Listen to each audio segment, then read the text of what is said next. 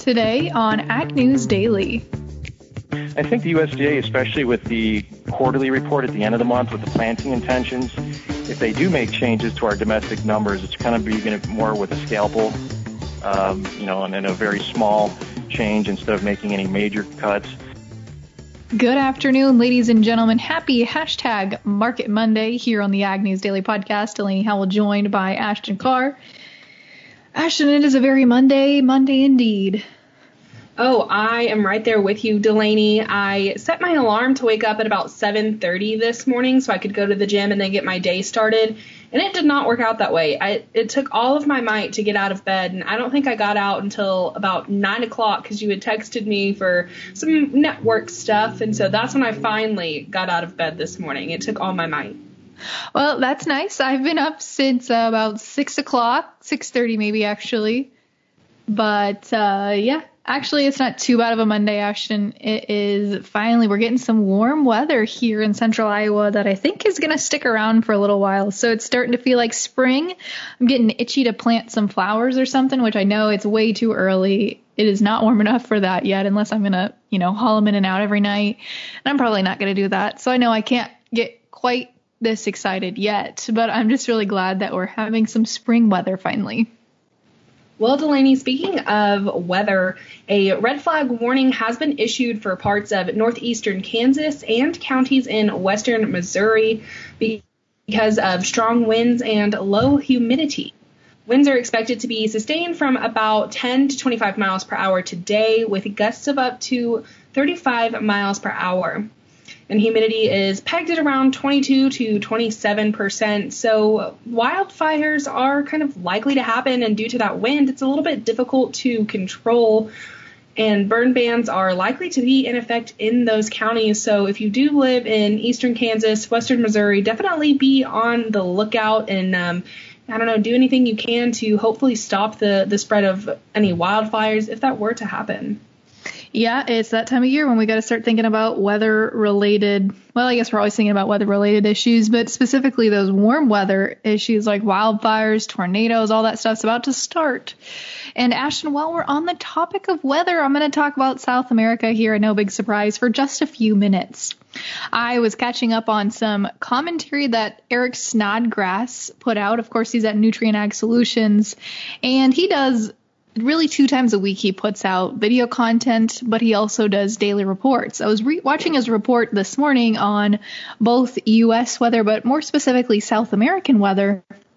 And it seems that we continue to see rains happen in some very specific, some very focused areas in South America, more specifically in the Mato Grosso area of Brazil, which is a very, very big soybean producing area for the country.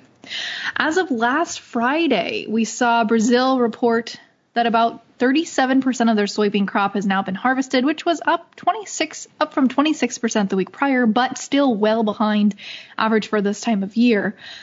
Eric was saying that uh, Brazil, specifically this Mato Grosso area, Ashton, got something like a foot of rain over the past week or so. They're starting to see that slow down just a little. They're going to see about three to four inches of rain here moving forward. But not only is this pushing soybean harvest behind, it's now actually pushing uh, corn crop plantings behind. February really marks the end of the optimum growing window, optimum planting window for the Paraná and Mato Grosso area. And so far, they've only seen about 52% of the country's corn crop planted compared to 80% of the Safrinha corn crop planted this time last year. So there's going to be a lot to watch here as we move forward. Of course, we've got a WASDE report coming out tomorrow it's highly unlikely that they're going to adjust for any South American production issues here. But uh, long term, Eric said that he thinks, especially in Argentina, things are starting to turn around to the point where the NDVI satellite imagery that he watches is pointing to slightly below normal conditions and a uh, worsening crop in many parts of Argentina. So we'll continue to watch this story, Ashton. So folks uh, at home can just tune into the podcast and get a little weather update from us. Really, we should start having a weather segment at this point, Ashton. It certainly sounds like it. I mean, we said this last week. You are in-house weather girl now, so it just makes sense to talk about it probably every day now. But I want to kick things over to China because we've been talking about their claims that their swine herd is kind of vamping up amid African swine fever. But their Ministry of Agriculture and Rural Affairs said earlier today that it's cracking down further on illegal production and sales of African swine fever vaccines, which is causing quite an issue in the swine industry over there. The ministry, which has been warning against these vaccines since 2019, said that tougher measures were needed to prevent hidden risks caused by fake African swine fever vaccines and to ensure the recovery of pig production and the stable development of the industry.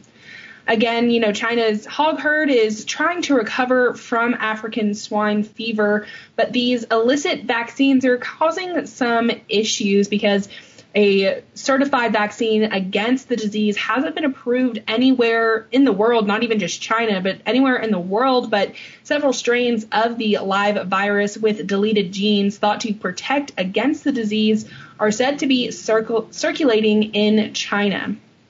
The ministry said that identification and testing must be strengthened and urged local governments to identify any positive samples of the virus and report any strains with artificial gene deletions to veterinary authorities as soon as possible. All localities should increase the punishment of illegal activities related to fake vaccines with any suspected criminal cases promptly referred to the judiciary drug companies would be fined by the maximum amount, their operation license revoked, and people in charge banned from producing veterinary products for life. So Chinese officials are certainly taking these fake vaccines pretty seriously. And I mean, I'm not kind of, you know, any shock behind that because I, I would also hope that if this problem were in the US that we'd be taking it pretty seriously as well. Yeah, that's interesting that they are having to put out though basically criminal charges against people if they're doing this, Ashton. Yeah, I think that's really interesting as well. But I mean, from all the news kind of circulating in China's swine industry, I think that it's, you know, no shock that they are taking, you know, this to such an extent. Absolutely. Absolutely. Good point there, Ashton. Well, I'm going to bring things here back to the United States because we've got a few different pieces of news here I want to touch on. The first of which is last week, Ashton. I don't think you mentioned this, so I'm sorry if you did, but we saw at Commodity Classic, uh, USDA Secretary Tom Vilsack has announced or indicated that CFAP payments will remain on hold for at least the next few weeks. Of course, we saw the Biden administration step in and freeze that first payment right when they took office. And he said that the reason for doing this is that they're still doing an evaluation at USDA to determine pre- precisely what the need is out there how many folks and how many groups and how many organizations and entities within the supply chain need help and assistance and who has received assistance and who hasn't received any assistance. And they're just basically trying to make sure that the funds are going to the correct place. However, Ashton, we also saw some news here just over the weekend heading into Monday morning today, and that is the Senate has over the weekend passed a $1.9 trillion stimulus package on a party line vote. Much of this legislation includes uh, the president's promise of a $1,400 stimulus check. We'll see excuse me, extended unemployment benefits, uh, more funding for the Paycheck Protection Program, and a lot of other things for the general economy, but more specifically for agriculture. This bill also provides $10.4 billion towards agricultural provisions designed to strengthen the agricultural food chain, which is various measures here and there but a lot of it will actually about 35% of these expenditures will go to the USDA for them to purchase and distribute agricultural commodities and fund what they called COVID-19 mitigation. So now we've seen this legislation passed by the Senate. It uh, pretty closely mirrors the majority of the bill that was originally approved by the House, but this um, significant difference we do see is that the $15 minimum wage was removed from the Senate's version. So now this amended version will get sent back to the House. It's expected to hopefully be signed off on today and could be on the president's desk as early as tomorrow, Ashton. So we could see a new $1.9 trillion stimulus package in place as early as tomorrow. Well, Delaney, I am excited to see if that all goes through tomorrow. So, folks, you'll have to tune back in to see if we get any answers to that. But I want to talk a little bit about what's going on in Colorado because it kind of is a little shocking to me because Colorado, of course, is home to NCBA and JBS and some other agricultural groups. So when the governor, Jared Polis, signed a proclamation for March 20th to be a hashtag meat out day, I was certainly surprised as was the Colorado Cattlemen's Association.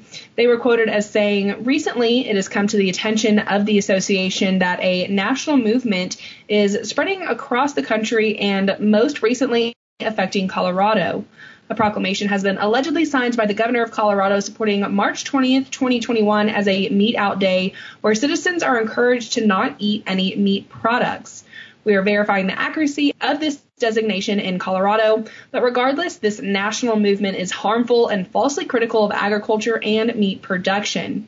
Now, this movement is in effort to mitigate climate change and environmental standards, um, which doesn't really I, mean, it comes as a surprise to me that this is such a big movement, but it doesn't come as a surprise as to you know the reason behind it. So, in effort to kind of challenge the meat out movement, folks in agriculture are doing a meat in movement instead. So, folks, if you're wanting to show your support on social media for the beef industry, for the pork industry, you know, just for the um, the meat or protein industry in general, you can do that by using hashtag meat in on social media. And, um, you know, this month is National Agriculture Month. So I think that it's pretty important that we do uplift those industries right now. Yeah, absolutely. I am also surprised, Ashton, that Colorado supports a meat out day because you're right, they're a huge beef producing state, beef supporting state. So that's interesting. Meat out. Wait, what was the hashtag meat in? Yeah, so the proclamation is Meat Out Day, but folks are sharing their support for the meat industry with the hashtag Meat In. All right, that makes sense, Ashton. Uh, let's see. Besides that, I don't have a whole lot of news, Ashton, to talk about except for commodity markets. What do you say? I'm all out of news as well, so let's get to it.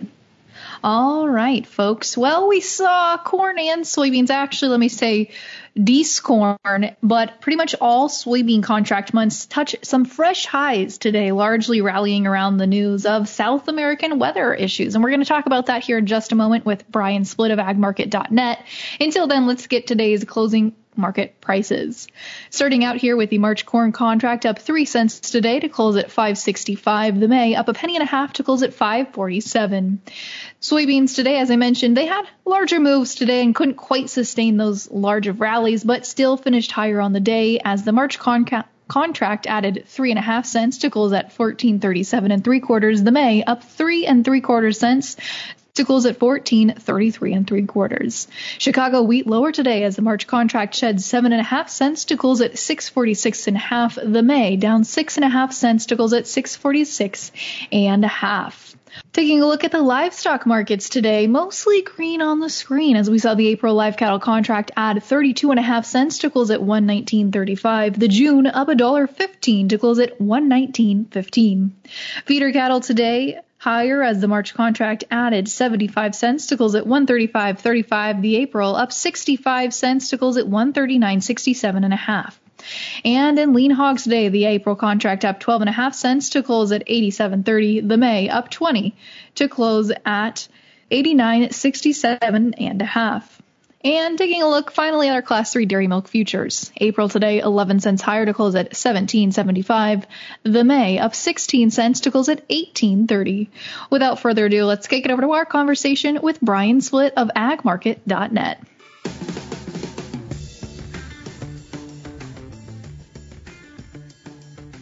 Well, as promised, very excited today to be joined by Brian Splitt of agmarket.net. Brian, thanks so much for joining. Yeah, thank you for having me, Delaney. I've got to talk here. We got to start out today's markets talking about these fresh contract highs we saw here in both old and new crop beans put in today, Brian, ahead of tomorrow's WASDE report. What the heck is going on? Is this all South America related? I think you definitely have a, uh, a South American element to it. Uh, we've got the anticipation of the WASDE report, so there's a few different factors going on. Uh, we also had energy values up sharply to start uh, Sunday night's trade. That also reversed lower. But uh, right now, you've got concerns about uh, the ongoing moisture in certain areas of Brazil that is hampering harvest uh, activity. It is delaying the planting of the safrinha corn crop. And so it's a little bit different for us. When we plant late domestically, we are concerned about some of that yield potential being nipped on the back end uh, because of, of, a potential early frost. Um, also, that does push pollination back uh, later in the growing season into a time where it's generally a little bit uh, on the drier side in August and potentially hotter. So that's a similar concern of what you would have for the safrinha corn crop in Brazil. Is the later that goes in, uh, that pushes their pollination to a time frame where now the likelihood of getting rain is, is reduced substantially as we get later into their season. So um, this is going to be something where we have to watch it because uh, 2016 Brazil had a problem with their safrinha corn crop, and that led to two things. Uh, number one, initially the delayed plantings will lead to a time frame where buyers may need to come to the U.S., similar to how they had to come to the U.S. a little bit uh, more for soybeans because the, the Brazilian bean crop was delayed. So it opened up a little bit of an extra window for demand. But on top of that, if that turns into production decreases, then it turns into a 2016 situation where our exports during spring all the way through the end of the marketing year could be stronger than expected. So this is a very important thing that we need to keep an eye on. So, Brian, is this going to be a bigger story than for the corn markets or the soybean markets? Well, uh, I, I, don't know how to answer that because it's a it's a story for both, um, and I suppose it's really just how it evolved. So this rain right now is there's a region in Brazil uh, within about a hundred kilometer radius of Sorriso, and uh, it just continues to rain there. Um, so just beyond the harvest delays, there's concerns and, and major concerns about the quality of the crop. Um, so, uh, you know, some of these beans are sprouting in the pod. Uh, what is the quality going to be? What's the oil content going to be? Can, are these beans usable? Um, so there could be some, some substantial losses in these regions. Uh, so that's a whole other issue than what we're talking about for corn. Um, now, I think based on the domestic stocks that we've got right now for both, I would say that the soybean balance sheet is tighter compared to the corn balance sheet domestically. So this whole South American weather issue uh, is important for both markets. Absolutely. Brian, I saw this question. I think I saw this on Twitter. It might have been on Facebook, but a farmer was asking, you know, what if we have one of three scenarios? Either normal yields, which I think you know we've we've kind of priced that one into the markets hopefully. But what if we have a 10% reduction in yields, 10 to 20% reduction due to weather here in the United States? Because of course our growing season hasn't even started yet. Uh, but then on the flip side, what if we have stellar weather this year and see a 10 to 20% increase in both corn and soybean yields this year? Walk us through those two scenarios and what you see playing out. Well, the 10% reduction is easy. I mean, if we have a 10% reduction in in uh, corn yields, that's going to put our yield closer to 160 bushels per acre, uh, just above 160. And if that's the case, I mean, prices need to go substantially higher than they are right now. Um, we we just have to kill demand in order for the the uh, carryout to be adequate going into the following year's harvest. Uh, and that goes for corn and soybeans. And you take 10% off of soybeans, and you're putting yield uh, down around 45. Uh, you want to start talking 20%, I mean, that's a whole other conversation. Um, I don't even want to get into the 20% numbers. It's probably not even that realistic with today's genetics. But on the flip side, I, I mean, a 10% increase in yield I don't know how realistic that is either above trend. I mean, if we're going to talk a 10% increase uh, above trend on corn, you're talking yield that's going to be close to uh, 187-ish. I don't know. Is that possible? I'm not going to say something is not possible in this market. I've been I've learned my lesson too many times, but uh, 187 type of a trend line yield, especially with the amount of acres that we're going to be planting, I, I find that highly unlikely. And again, I'm not even going to entertain the idea through this conversation of having 20% over t- trend. That just seems like a silly thing to even try and estimate right now on corn and soybeans. 10% over trend on on soybeans is going to put a yield about 55. Our record is 51.9. Um, I don't see this market beating our, our previous record yield by over three bushels an acre. But hey, if we're going to walk down that road, if we have those types of yields, the market's priced too high right now. A lot that needs to happen before we can even think about that as a as a potential possibility. Yeah, absolutely. But Brian, the farmer's the eternal optimist, so they got to ask these questions one way or the other, right? Yeah, and so uh, I, I would think if that's your thought process, um, you're probably focused on the wrong thing. Honestly, uh, you should just be sitting here looking at your insurance levels, what type of insurance you have, how much coverage you have, how much of your your crop that you're going to produce, how much your APH bushels are not covered by insurance. Worry about marketing those and protecting those bushels until we know a little bit more about your crop. Uh, but th- that's the stuff you need to focus on, not the what if we have 10 or 20 percent above or below yield. I mean, that's that, that's not part of my thought process at all when I'm marketing anybody's grain. Absolutely. Well, Brian, you mentioned earlier on tomorrow's WASDE report. What are your estimates? Are we going to see anything that's going to move the markets at all? Well, we still internally feel that the USDA should have the uh, the soybean carryout reduced a little bit, still based on the amount of exports. Uh, I mean, we've already shipped a very high percentage of the overall sales uh, so it seems like if we do see cancellations, even if we do get cancellations, will it be enough to really change the balance sheet at this point after everything that's been shipped? And the answer to that's probably not. Uh, the reason is because the USDA has already increased that imports on the balance sheet. So if we do see cancellations, that'll just come off the imports. The import number is pretty high right now. Uh, so all in all, the carryout number probably won't won't move very much based on that.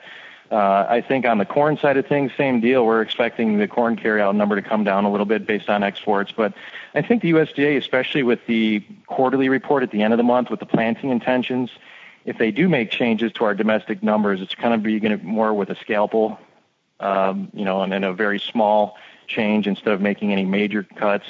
Uh, generally, ahead of these quarterly stock numbers, um, they will let that number come out and then use the April WASDE report to rectify those numbers into the balance sheet. So I think if we do get uh, any changes, it's probably going to be more um, how does the market react to any changes to the South American crop? Uh, does the USDA raise the Brazilian soybean harvest? Do they acknowledge anything with the uh, the Brazilian um, corn production? Do they reduce that because of the late plantings? What do they do with the Argentine soybeans? Uh, those are, I think, going to be the numbers that are the market mover in the short term until we start really getting close to the acreage and the quarterly stocks in a few weeks. Brian, USDA put out some preliminary acreage estimates at their annual Ag Outlook Forum. Do you think those numbers are in line with where we'll actually see acreage for this year? You know, um, I do. And ahead of the February Ag Outlook Forum, those are the numbers that we were using internally on our balance sheets 92 for corn, 92 million acres, and 90 million for beans. Um, so, yeah, I'm not going to argue with those at all. Uh, the concern is that maybe because of where prices are, that the numbers may end up higher than that. And so, if we end up seeing a 93 or a 94 million acre number for corn, um, you know, if, if soybeans come in a little bit above the 90 million, if we start getting the crop in the ground with some good conditions, is that going to be something that will warrant a little bit of a pullback in the in the market? So that's definitely a possibility.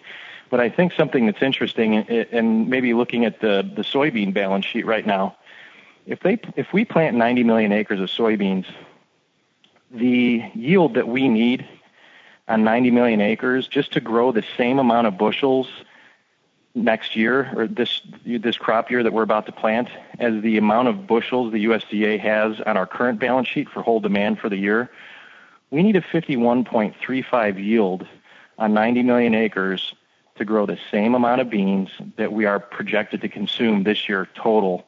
So with our record at 51.9, we need a near record crop to produce 4.575 billion bushels. And the other way of looking at it is, all right, well, we've only planted 90 million acres of beans once. That was 2017. What kind of yield did we have that year? It was a 49.3.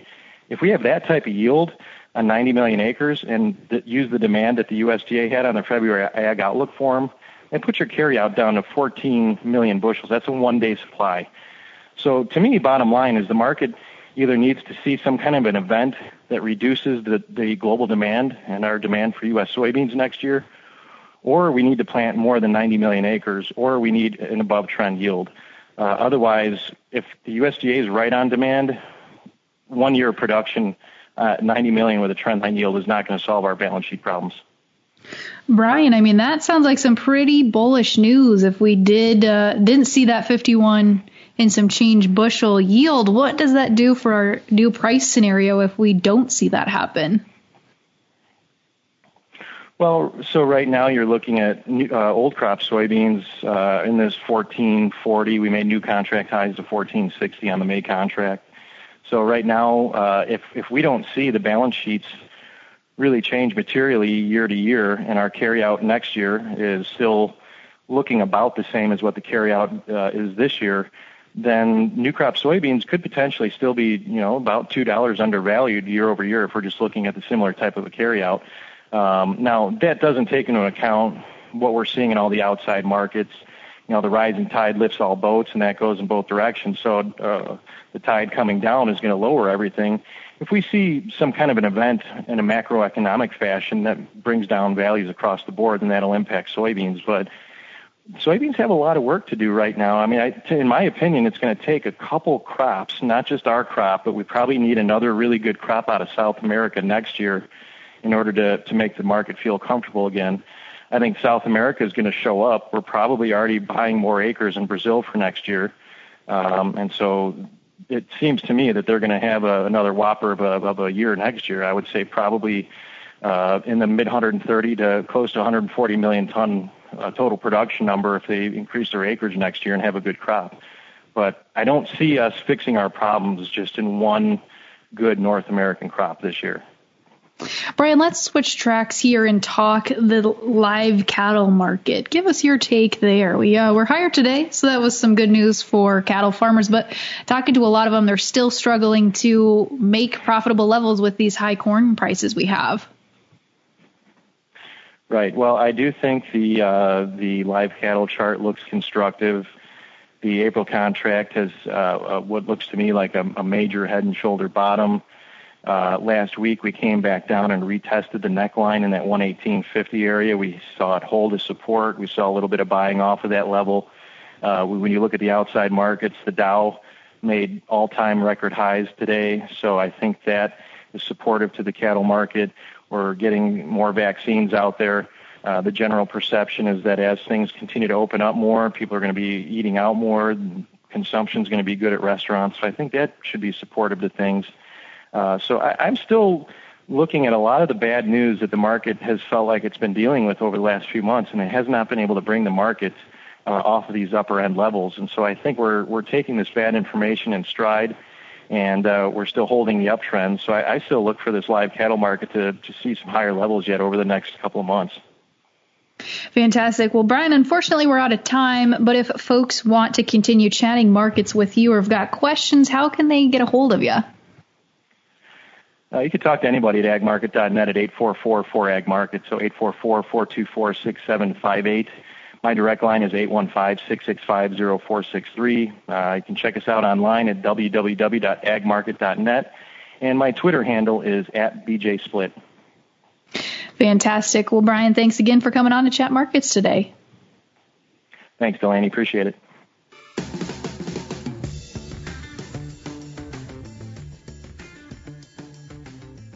Well, again, a big thank you there to Brian Swift for chatting markets with us today, Ashton. Folks, be sure you're following him on Twitter if you're not already doing so, and make sure you're following us on Twitter as well. You can find us at Ag News Daily on Facebook, Twitter, and Instagram.